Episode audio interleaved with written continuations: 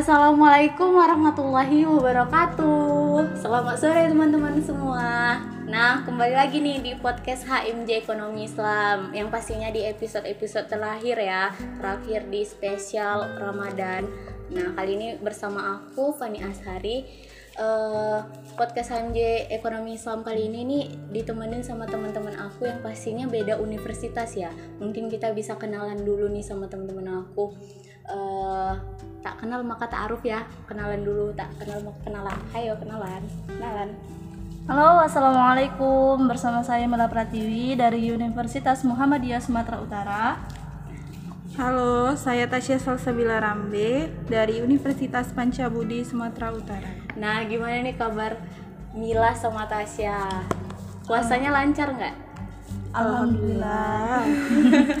Untuk puasanya lancar, kabarnya juga baik. eh asik asik eh gimana nih ada bolong-bolong nggak nih puasanya Tasya Mila Pastinya ada lah ya. Perempuan. Perempuan pasti ada bolong. Oke ya ya pasti ada ya. Nah kali ini eh kali ini kan puasa ini kan udah akhir-akhir puasa ya pastinya kira-kira dari puasa dari aw- dari awal sampai akhir gini puasanya ada hambatan nggak kira-kira? Untuk kehambatan di puasanya sih sejauh ini belum ada sih. Mungkin berbeda dari tahun-tahun sebelumnya karena kan tahun ini kita uh, terjangkit virus Covid itu kan. Jadi agak beda suasananya. Apalagi waktu-waktu terawihnya juga beda. Ya mungkin dari segitunya.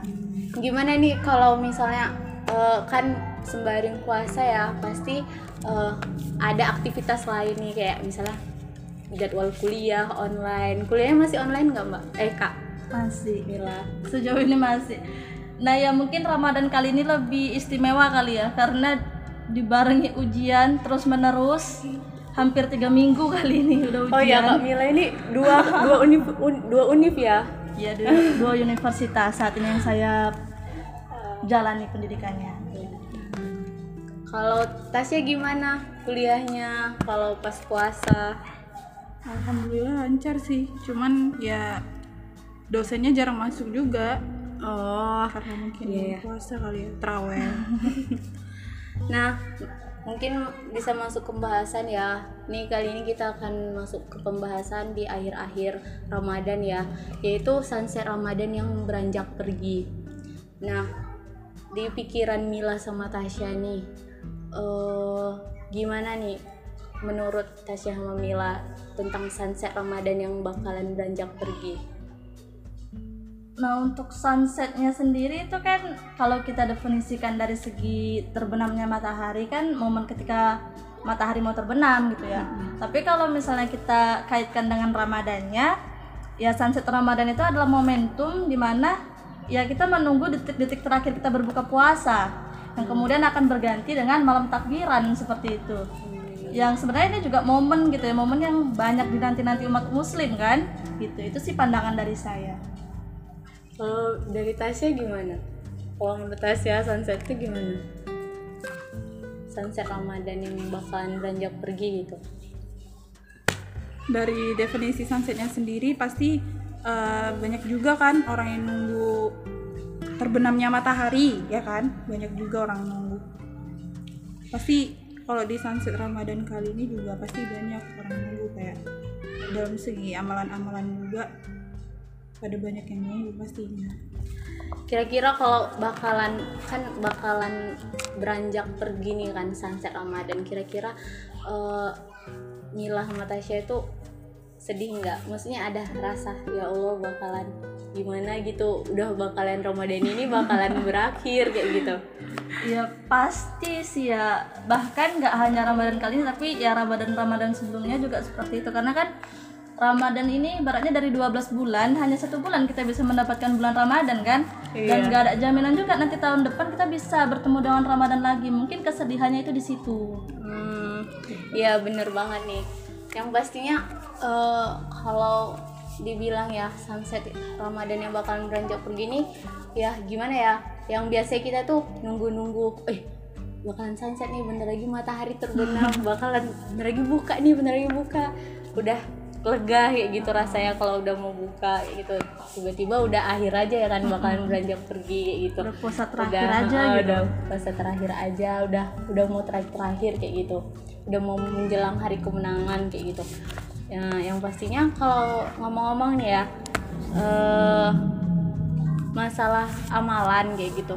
Kira-kira amalan-amalan eh kayak sholat tarawih gitu yang di bulan Ramadan kira-kira sholat tarawihnya gimana kayak gitu?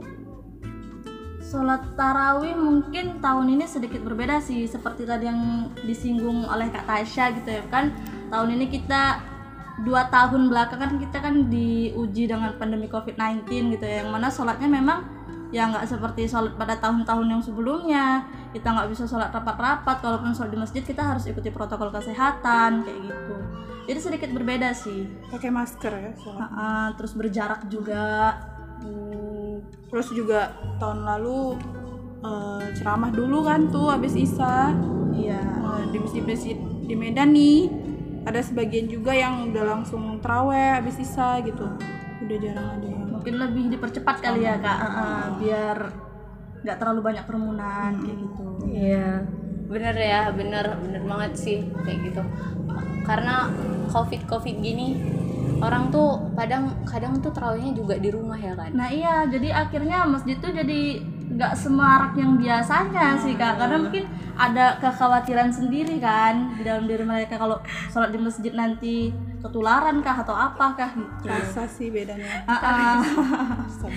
Tapi nih biasanya kalau misalnya kayak barat ya kan kita tuh juga kadang ada pastinya ya kan bolong-bolong terawihnya kayak bukber pasti banyak tuh yang nggak sholat tuh ya. waduh ini ini sebenarnya momen Sebenarnya- yang mengherankan sebenarnya gitu. gini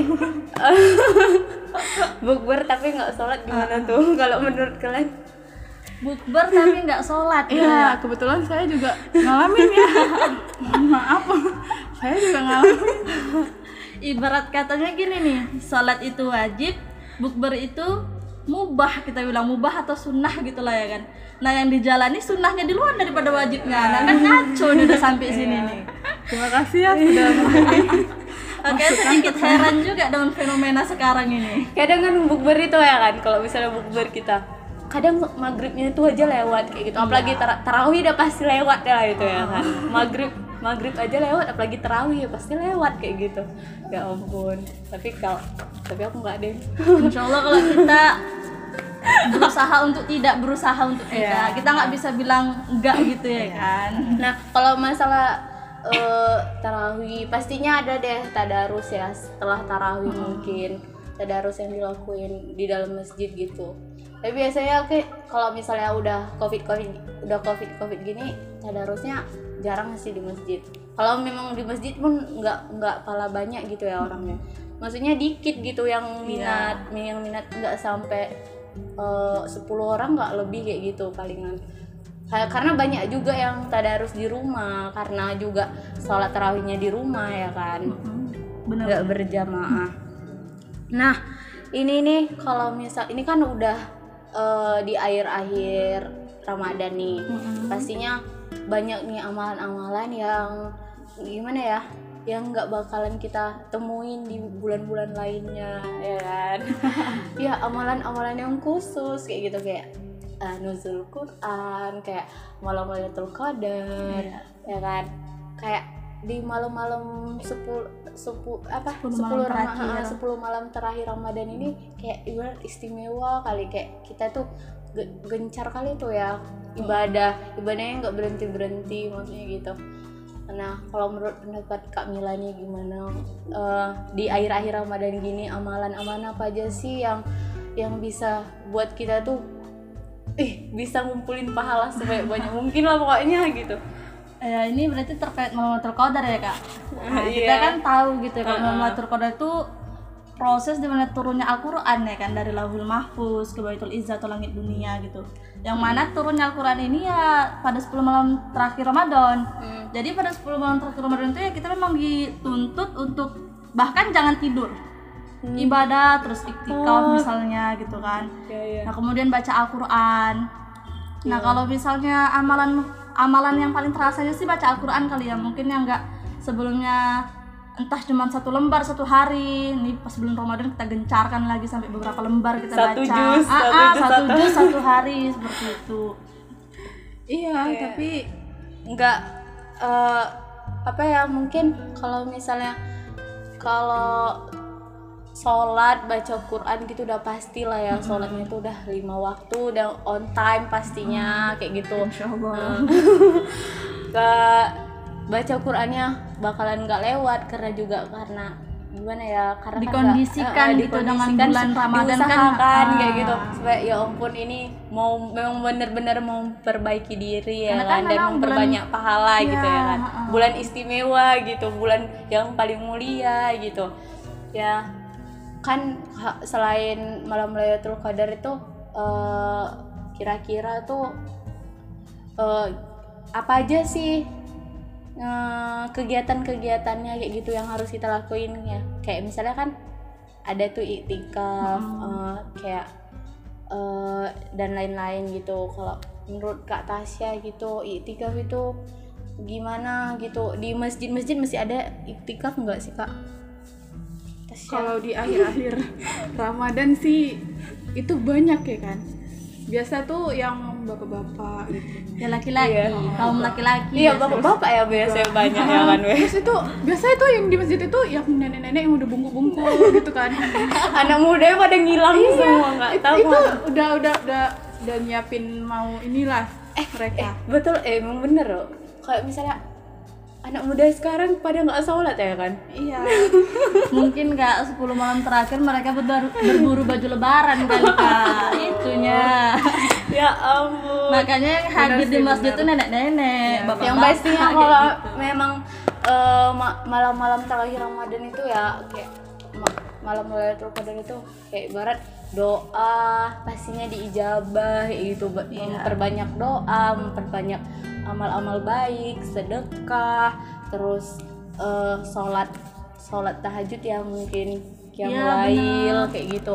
Mungkin kayak tadi yang dibilang Kak Mila tuh eh, apa ya baca Quran tuh harus memang benar-benar gimana ya Eh, dikondisikan memang diusahakan ya Allah. Karena memang dia niat bener niat buat buat ngejar malam Lailatul Qadar itu ya kan pastinya.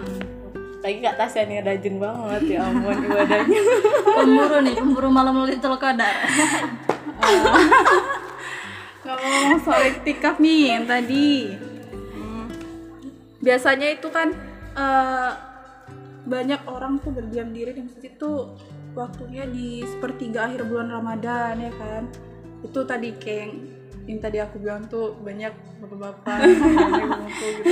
Iya aku salut loh yang isinya isi masjid itu remaja satu dua doang kayak gitu. Yang lainnya ya orang-orang tua yang udah kita bis- bisa kita bilang itu udah rentan usianya kayak gitu.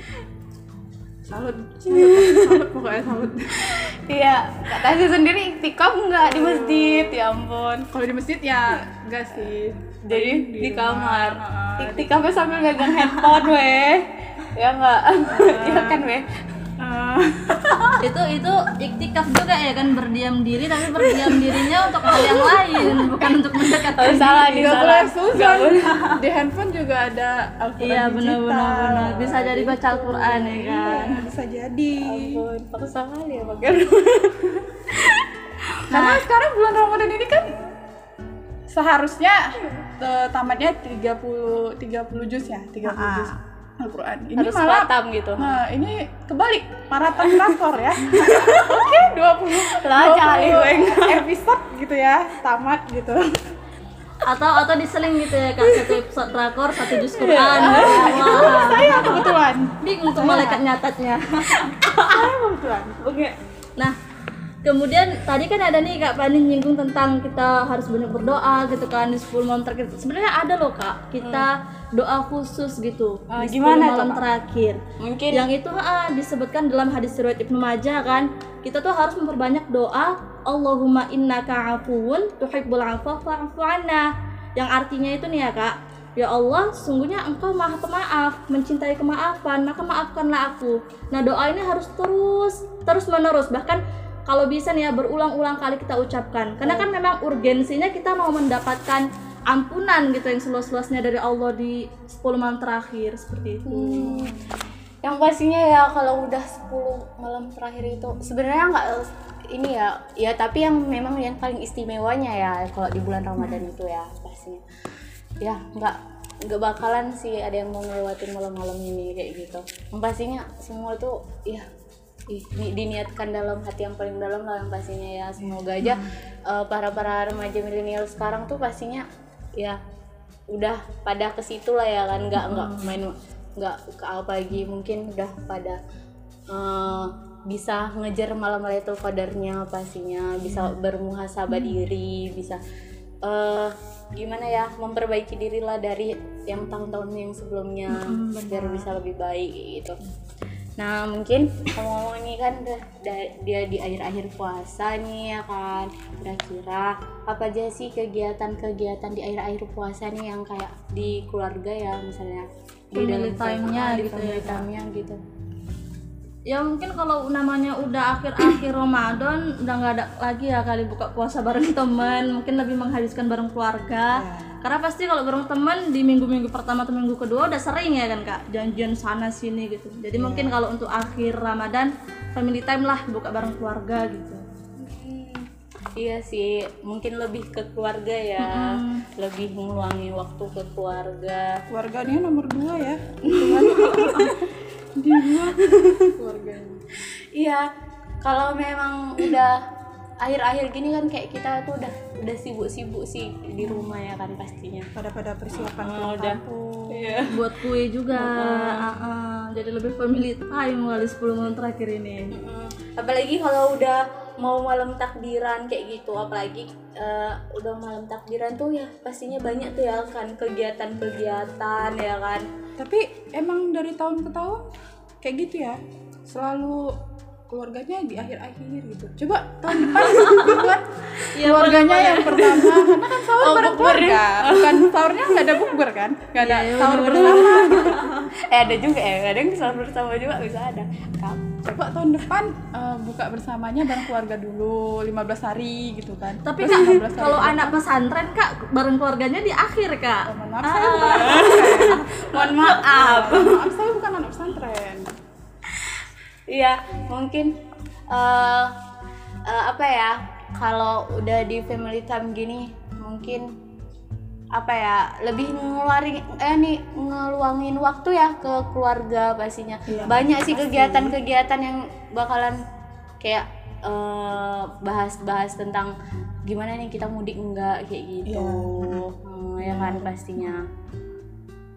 Terus eh tentang mau, Mau buat- nyambut lebaran ya buat kue biasanya buat tuh. kue apa udah di list tuh biasa mama gitu Eh biasanya itu malam-malam takbiran. Tadi kan aku sebutin kan kalau biasanya kalau udah malam eh, kayak gitu malam-malam takbiran ya kan keluarga itu berunding. Kayak malam takbiran juga banyak loh kegiatan yang pastinya kan. Banyak. Eh kegiatan biasanya itu kalau malam takbiran tuh kayak ini sih ada takbir keliling ya kan weh?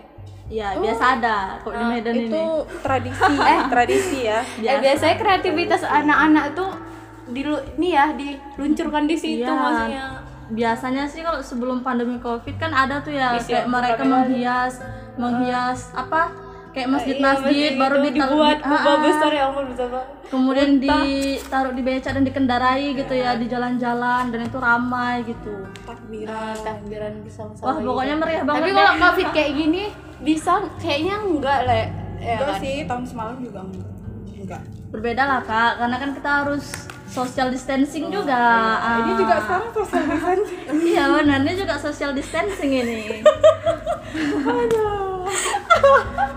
beda sih beda jauh lah dari tahun-tahun sebelumnya Semaraknya paling takbiran di masjid aja kali ya kak. Cuman kalau untuk di jalan-jalannya udah nggak ada sih. Iya sih. Tapi eh, kadang pun di masjid enggak enggak enggak rame-rame kali ya. Nggak Kalaupun rame juga. rame-rame orang bayar zakat kali.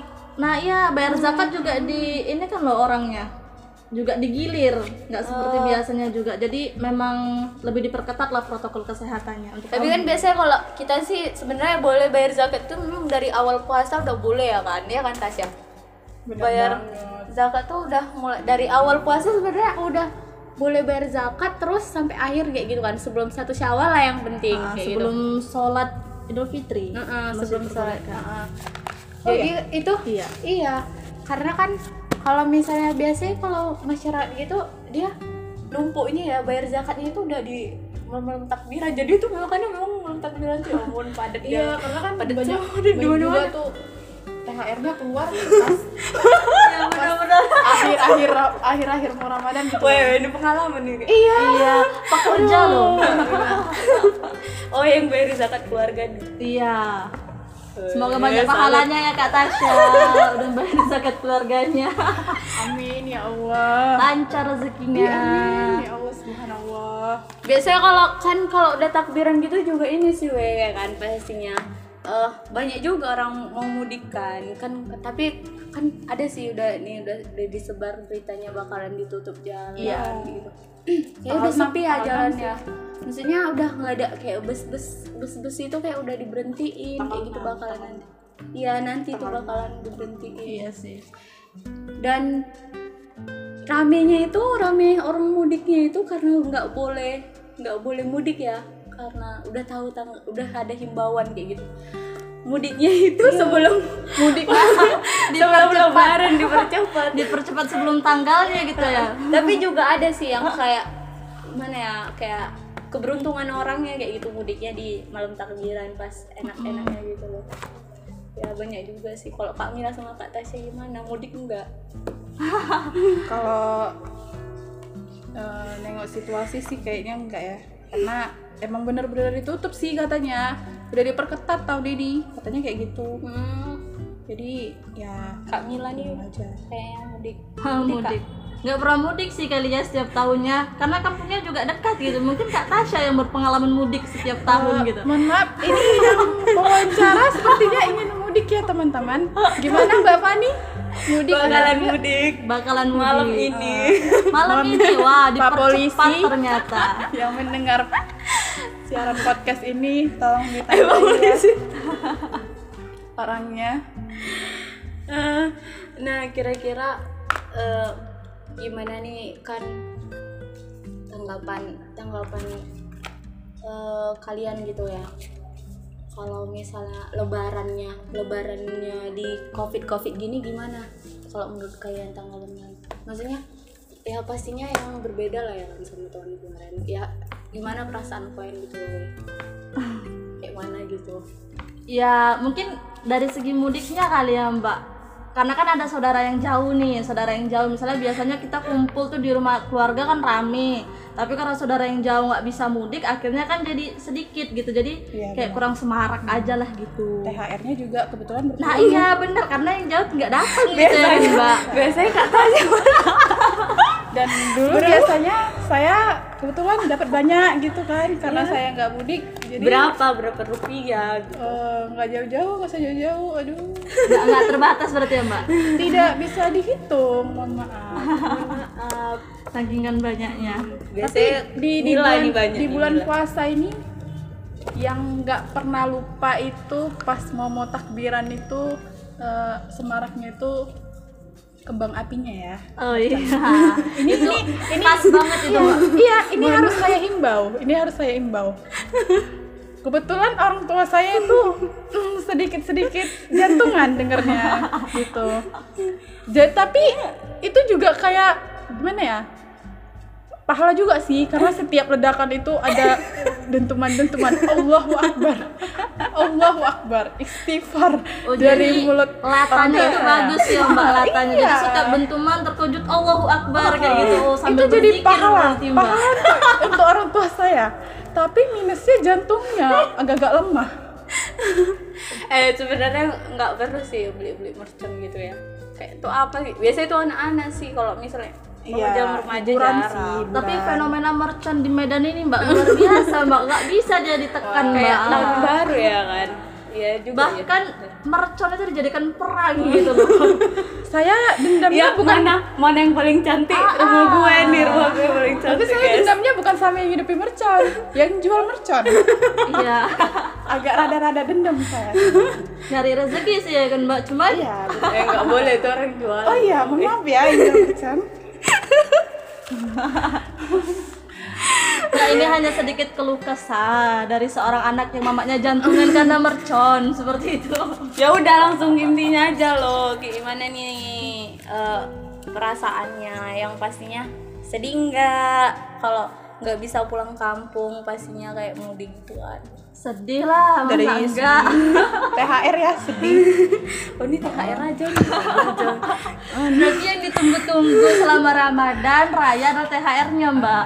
yang pastinya kalau udah sunset Ramad- Ramadan yang bakalan beranjak pergi kemudian bergantinya cahaya rembulan itu di malam takbiran tuh yang pasti indah banget ya kita udah nikmatin puasa Iya. eh, puasa di satu bulan penuh ya kan di bulan yang mulia ini yang pastinya juga ada pak apa ya eh, amalan-amalan yang eh, Harus. harus eh gimana yang nggak nggak kita temuin loh di Mm-mm. malam-malam eh, Sebelum- eh ini di bulan-bulan yang lain kayak gitu yang pastinya kalau misalnya eh kalau misalnya bulan Ramadan gini ya yang pastinya kita tuh eh i- ibadahnya itu memang bener-bener Lebih digencarkan. ya gimana? Kan ini kita udah ngomong-ngomong juga sih kalau misalnya ibadah kita udah lancar gitu ya kan di bulan Ramadan. Kalau misalnya udah udah bu- udah siap bulan Ramadan kayak Tasya. Ya balik Sholat. lagi. Astagfirullah. Ya. Belum belum belum di nggak ngomongin nggak ngomongin diri saya sendiri gitu kan. Banyak juga teman-teman di luar sana. Ya semoga lebih baik lagi ke depannya setelah bulan Ramadan yang pastinya kalau bulan Ramadan itu yang gimana ya kan kita udah ngelewatin maksudnya udah terbiasa ibadah kayak gitu. Ibadahnya lancar sholatnya biasanya lancar. keterusan tuh keterusan waktunya sampai- malam takbiran dia teraweh Tanggingan semangatnya ya mbak. ya Allah orang udah Allah akbar Allah akbar Biasanya subhana malikul ma'bud ini oh, oh. Allahu akbar. Bener. orang eh tapi nggak sampai terawih juga kan orang udah takbir saya neteng perut mau ke masjid Nggak, Ya, tapi kan ah, tapi kan sebenarnya inti dari Ramadan itu kan ajang kita berlomba-lomba dalam kebaikan. Jadi kalau bisa karena di Ramadan itu udah disuasanakan sholatnya, disuasanakan baca Qur'annya. Setelah Ramadan tetaplah kebiasaan itu dilakukan kayak gitu. Karena kan 30 hari itu udah termasuk habits loh.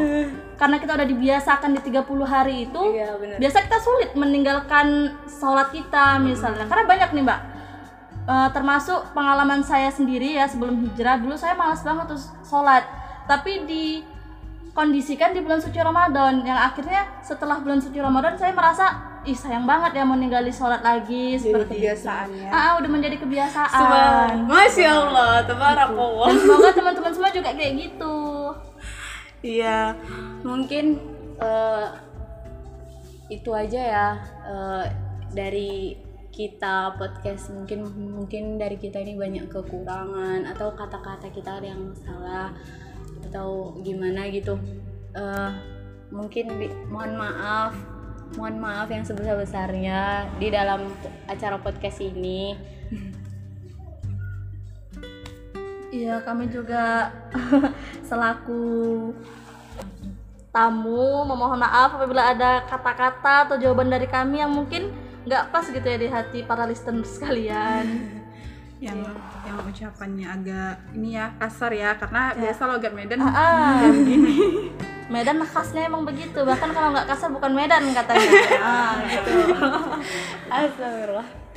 Ya mungkin udah menuju udah mau menuju hari kemenangan, udah mau nyambut lebaran, udah udah bakalan sholat idul fitri bersama keluarga saling mohon mohon maaf kayak gitu memaaf maafkan kayak gitu ya semoga juga eh, melalui podcast ini ya eh, banyak dapat pembelajaran. Saya sendiri juga pribadi juga dapat banyak pembelajaran ya dari Mila, Fani. Terima kasih banyak loh atas pembelajarannya.